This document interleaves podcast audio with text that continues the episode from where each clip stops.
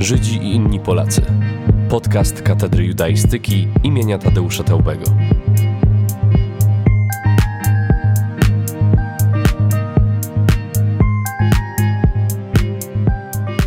Słuchacie podcastu Żydzi i inni Polacy. Nazywam się Tomek Duda, a moją gościnią dziś jest Anna Kałużna, znawczyni Teatru Żydowskiego. Cześć. Witam. Zacznijmy od podstaw. Skąd wzięli się Żydzi na Dolnym Śląsku po II wojnie światowej? No to bardzo dobre pytanie, bo oni nie wzięli się z kosmosu, wbrew pozorom. Oni tutaj już byli podczas wojny. E, cały Dolny Śląsk był pokryty gęstą siecią obozów pracy i obozów koncentracyjnych, w których przybywali Żydzi zarówno z Polski, jak i z innych państw Europy. I oni po, tuż po wyzwoleniu, niektórzy z nich postanowili zostać na Dolnym Śląsku i faktycznie tutaj zostali. Okej. Okay. E, przejdźmy do głównego tematu naszej rozmowy. Na biurku przed nami leży fotografia przystojnego mężczyzny, dosyć romantycznie wspartego na nadgarstku. Chciałbym powiedzieć, jak starodawny komentator sportowy, szkoda, że Państwo nie mogą tego zobaczyć. Kto to jest? To jest Jakub Rodbaum i faktycznie jest bardzo romantycznie wsparty, ale jak inaczej mógłby być wsparty artysta? Kim był Jakub Rodbaum? O, Jakub Rodbaum był prawdziwym człowiekiem renesansu i oprócz tego, że był reżyserem teatralnym, o czym pewnie dzisiaj będziemy rozmawiać, był także malarzem i nauczycielem. Okej, okay, czy Rodbaum, tak dla zupełnego laika, jakim jestem ja, był znanym i dobrym reżyserem? Ależ oczywiście był znanym i wspaniałym reżyserem. I co ciekawe, jak już nie musisz mnie pytać, ja sama powiem. On y, zaczął swoją karierę teatralną jeszcze w okresie międzywojennym. Po tym, jak skończył studia y, plastyczne w Warszawie, był dosyć znanym malarzem, ale odwiedzając swoją siostrę, która pracowała w teatrze w Moskwie, stwierdził, że on jednak chciałby zostać reżyserem i faktycznie skończył. Właściwie nie skończył studiów e, teatralnych, bo wtedy wyglądało to troszkę inaczej. On zdał egzamin reżyserski i już w okresie międzywojennym zaczął współpracować z teatrami, z teatrami żydowskimi. W tym jego pierwsza praca była w Trupie Wileńskiej. To był bardzo znany awangardowy teatr żydowski e, i on jako młody reżyser właśnie zaczął tam e, pracować. Skąd wziął się Rodbaum we Wrocławiu? No też nie z kosmosu, proszę Państwa. On przyjechał z Ameryki. Co go I... skłoniło do tego, żeby porzucić cudowne amerykańskie, wyśnione życie na rzecz PRL-u? To nie było takie do końca wyśnione y, amerykańskie życie, ale faktycznie podejrzewam, że zupełnie inne niż y, w PRL-u i on Przyjechał do Polski już w 1947 roku, a co ciekawe jest, udało mu się wyjechać z Polski w 1939 roku, bo ciążyła na nim groźba aresztowania. Chcieli go aresztować za to, że szerzył komunistyczną propagandę. W Stanach? Nie w Stanach, poczekaj. W Wilnie, w polskim Wilnie, on mm, jak wrócił z Moskwy, przygotował sobie taki wykład i jeździł ze swoją wystawą prac malarskich i wygłaszał przy okazji te wykłady. No i doszły go słuchy, mm, że będzie aresztowany w Wilnie i udało mu się wyjechać. I przez Paryż wyjechał do Stanów Zjednoczonych. W ogóle w Paryżu chciał się zaciągnąć do polskiego wojska, ale niestety y, osoby, które zapisywały do tego wojska, wyśmiały go mm, okrutnie i powiedziały, że żadnych Żydów w wojsku polskim nie chcą.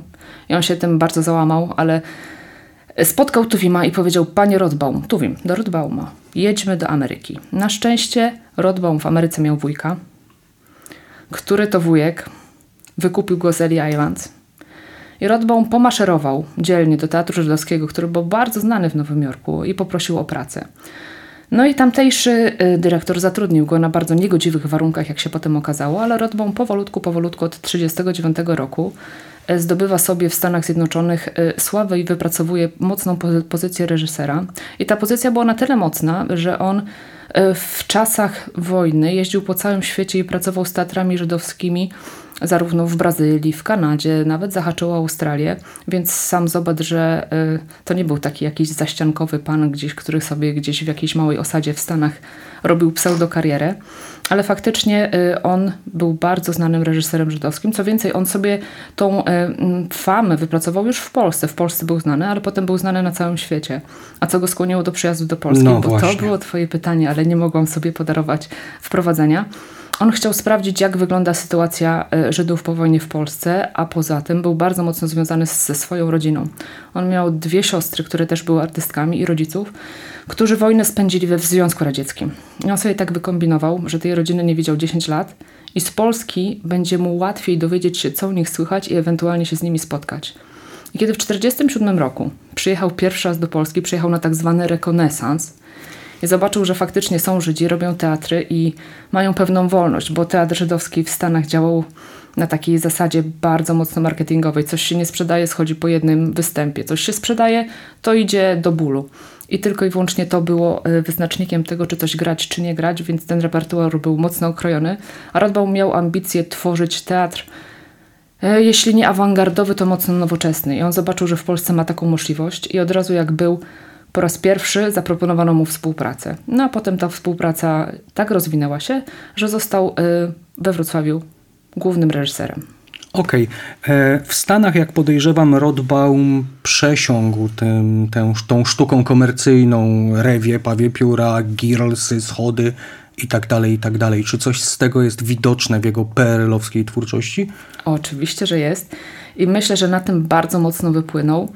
Mm, ale to nie było jego pierwsze przedstawienie. Rodbaum przyjechał do Polski i to była ogromna kłótnia w środowisku teatralnym żydowskim, ponieważ Rodbaum przyjechał ze sztuką, którą absolutnie chciał zagrać, a nikt mu na to nie chciał pozwolić. Dlaczego? Ponieważ to była sztuka nieżydowska. No i jak pierwsza sztuka sławnego reżysera w teatrze żydowskim może być nieżydowska?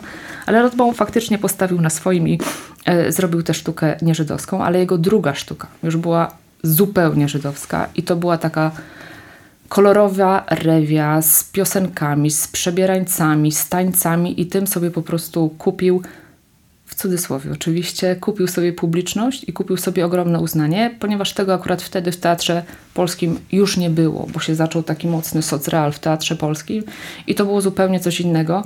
I mamy... Yy, wspomnienia, doniesienia ludzi o tym, że po prostu autokary Polaków przyjeżdżały pod teatr, bo chcieli zobaczyć takie amerykańskie przedstawienie. A co jest ciekawe, Teatr Żydowski we Wrocławiu w tym czasie miał swoją orkiestrę, miał swoją świetną choreografkę, która notabene była żoną Rotbauma. Miał cały zespół krawcowych, które szyły stroje, więc to wyglądało przepięknie. Mhm. E Wspomniałaś o tym, że na to takie powiedzmy e, broadwayowskie przedstawienie Rodbauma zjeżdżały autokary z tłumami widowni polskiej. To rodzi pytanie właśnie o odbiór teatru żydowskiego. Jaką pełnił funkcję, kto do niego chodził? No na pewno chodzili do niego Żydzi, bo może nie wszyscy nasi słuchacze zdają sobie z tego sprawę, jaki jest teatr żydowski i czym się różni. I to nie chodzi o tyle, że są tam grane tylko i wyłącznie sztuki żydowskie, tam się mówi po żydowsku, czyli teatr żydowski grał w jidysz. I on y, pierwotnie był pomyślany jako taki sprzeciw po wojnie, y, gdzie ta kultura żydowska, szczególnie świecka, miała zostać zgładzona i ta możliwość wypowiadania się ze sceny w języku jidysz była ogromną przyjemnością i bardzo mocno na to stawiono nacisk. Zresztą teatr pełnił taką funkcję y, propagandową też trochę, więc y, był bardzo dużym nośnikiem, takim oczkiem w głowie władz ówczesnych żydowskich. Ale bardzo często do teatru żydowskiego przychodzili też Polacy, ponieważ te sztuki grane w teatrze żydowskim były zdecydowanie inne. I uwaga, do teatru żydowskiego jeszcze nie weszła cenzura, ponieważ y, nie wszyscy cenzorzy znali lidyż, dopiero trzeba było to się takich cenzorów zaprosić do współpracy. Y, I ten teatr miał dużo więcej swobody w graniu, dlatego był pociągający nie tylko dla żydowskiego widza, ale także dla polskiego. I co jest jeszcze ciekawe, że on był, mm, on gościł u siebie Żydów zarówno religijnych, jak i niereligijnych, tak? Czyli on był takim wspólnym mianownikiem, gdzie spotykali się wszyscy Żydzi. Mhm. W jaki sposób udało mu się godzić te dwa światy, bo wydaje mi się, że jest to jedna z nielicznych platform, gdzie te dwa światy są ze sobą pogodzone. No to jest y, wiesz, ciekawe pytanie i tego, tej odpowiedzi nigdy y, nie można uzyskać wprost i być na 125% pewnym, że było tak, a nie inaczej. Ja sobie tak myślę i kombinuję y, na podstawie wspomnień i różnych relacji, które miałam okazję czytać, że to było tak, że możliwość pójścia do teatru i posłuchania ze sceny żydowskiego języka i zobaczenia sobie sztuki żydowskiej było trochę przeniesieniem się w czasie i powrotem do czasów przed, przedwojennych, tak? gdzie ci Żydzi y, byli w Polsce y, dużo bardziej widoczni i mieli zupełnie inne życie i to było jakby powrót do czasu sprzed traumy ogromnej.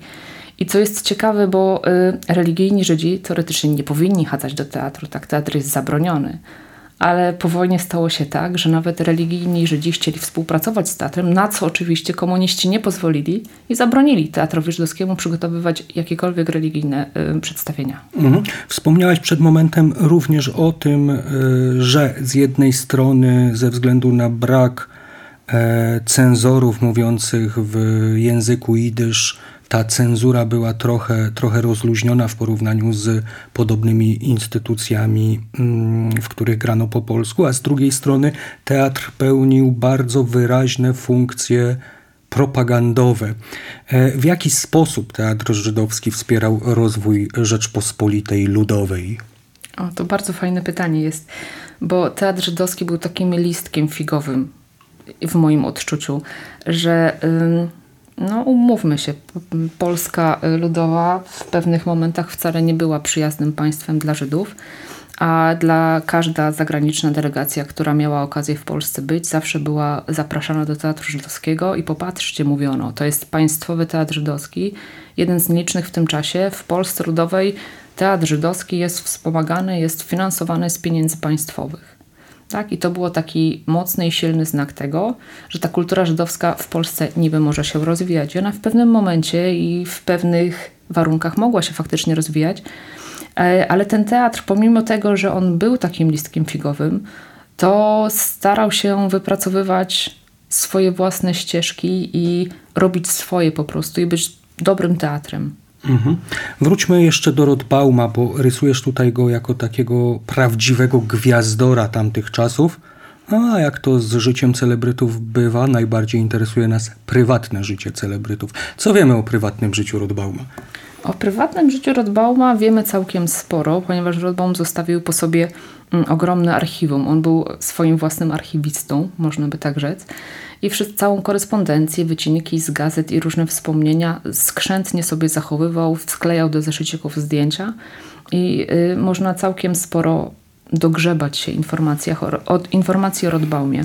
Rodbaum, jak wspominałam Ci, pochodził y, z bardzo specyficznej rodziny, bo mamy takie trzy rodziny y, artystyczne żydowskie w Polsce. To jest rodzina Rodbaumów, to jest rodzina Kamińskich y, i rodzina y, Turkowów. No i Rodbaum miał dwie siostry. Jedna była tancerką, potem była reżyserem operowym, a jedna była bardzo znaną aktorką.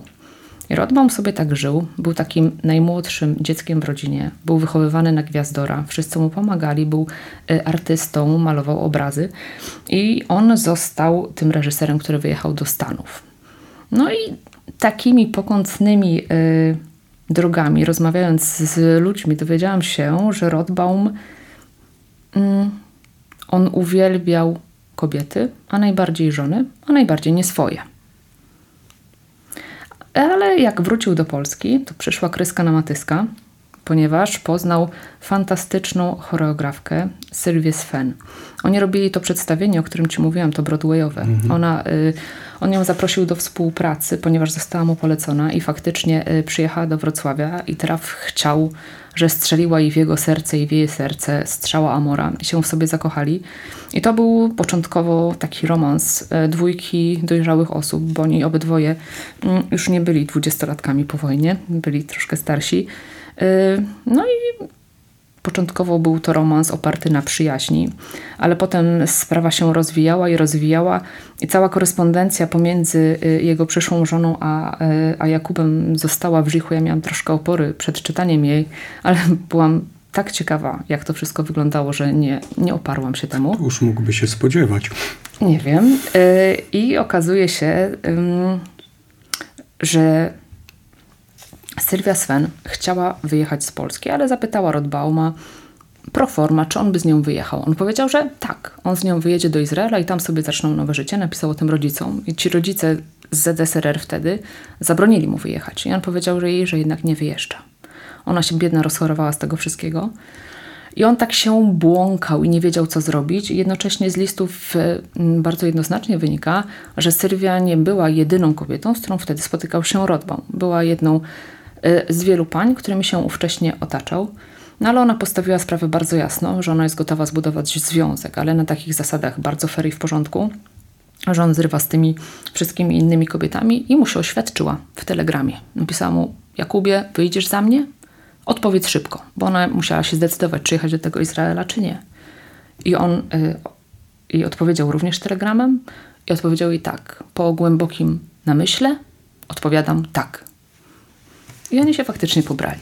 Wzruszająca historia. Czy po ślubie z Sylwią Sven e, dalej było aktywne zamiłowanie e, Rotbauma do cudzych żon? Nie, myślę, e, że wtedy ono na moment ustało, ale niestety Sylwia dosyć młodo zmarła. Ona była chora i zmarła e, i potem Rodbaum odświeżał różne kontakty. Jest jedna bardzo romantyczna historia.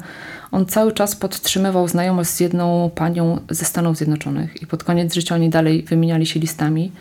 A stało się tak, że Rodbaum miał coraz gorszy wzrok i ona też. I oni sobie wysyłali kasety z nagranymi po prostu e, rozmowami i to było bardzo wzruszające.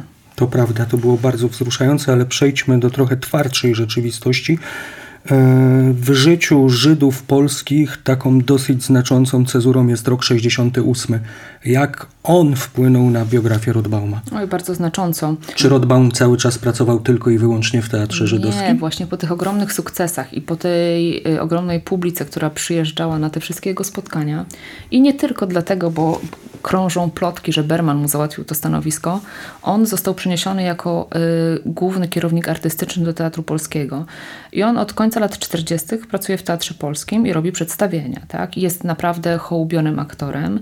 Zresztą pierwszą sztukę, jaką zrobił e, w Teatrze Polskim była jego sprawdzianem, to był Człowiek z karabinem, która no, jest bardzo wymowna i on musiał podołać temu zadaniu, ale Rodbaum sobie dał radę, to był kolejny ogromny sukces. No i ten rok 68 faktycznie y, zastał go w tym Teatrze Polskim i Rothbaum wspominał go bardzo tragicznie, ponieważ został wezwany pewnego dnia do gabinetu dyrektora i wręczono mu wymówienie ze skutkiem natychmiastowym. Mógł po prostu wziąć swoje rzeczy, wyjść i nigdy więcej tam nie wracać. I Rothbaum był ogromnie rozżalony i rozrzewniony tym wszystkim do końca swojego życia i miał ogromny żal mm, do Teatru Polskiego, że został tak potraktowany, ponieważ miał duże sukcesy i nie tylko we Wrocławiu, także na mm, skalę całej Polski. I poczuł się jak taki niepotrzebny przedmiot, który można po prostu spakować i wyrzucić. I do końca swojego życia nie zrobił ani jednego przedstawienia w Teatrze Polskim. Yy, współpracował tylko z teatrami żydowskimi, a współpracował z teatrami żydowskimi na całym świecie, ale to było jego kolcem w sercu do samego końca. No i dojechaliśmy z, razem z Rodbaumem i jego kol kolcem w sercu do samego końca jego życia. Aniu, na koniec, gdzie możemy, jeśli nie chcielibyśmy Cię za każdym razem, gdy będziemy mieli jakieś pytanie o Rodbauma, łapać i, i, i dręczyć tymi pytaniami, gdzie możemy dowiedzieć się, poznać biografię Rodbauma? Jest dosyć ciężkie, ponieważ biografii jako takiej nie ma. Został wydany y, lata temu album z jego pracami malarskimi. Y, wydała go pani Hannowa, jego wieloletnia przyjaciółka i wspaniała kobieta. Ona też pracowała w Teatrze Polskim i bardzo dbała o, to, o tą spuściznę Rodbauma. Y, a zapraszam Państwa, kiedyś zamierzam popełnić beletryzowaną biografię Rodbauma, bo to będzie hit. Czekamy zatem z niecierpliwością. Moim dzisiejszym gościem była Anna Kałużna, największa fanka Jakuba Rodbauma na całym świecie. Słuchaliście podcastu Żydzi i inni Polacy. Audycję realizował Jakub Wilk. Żydzi i inni Polacy. Podcast Katedry Judaistyki imienia Tadeusza Teubego.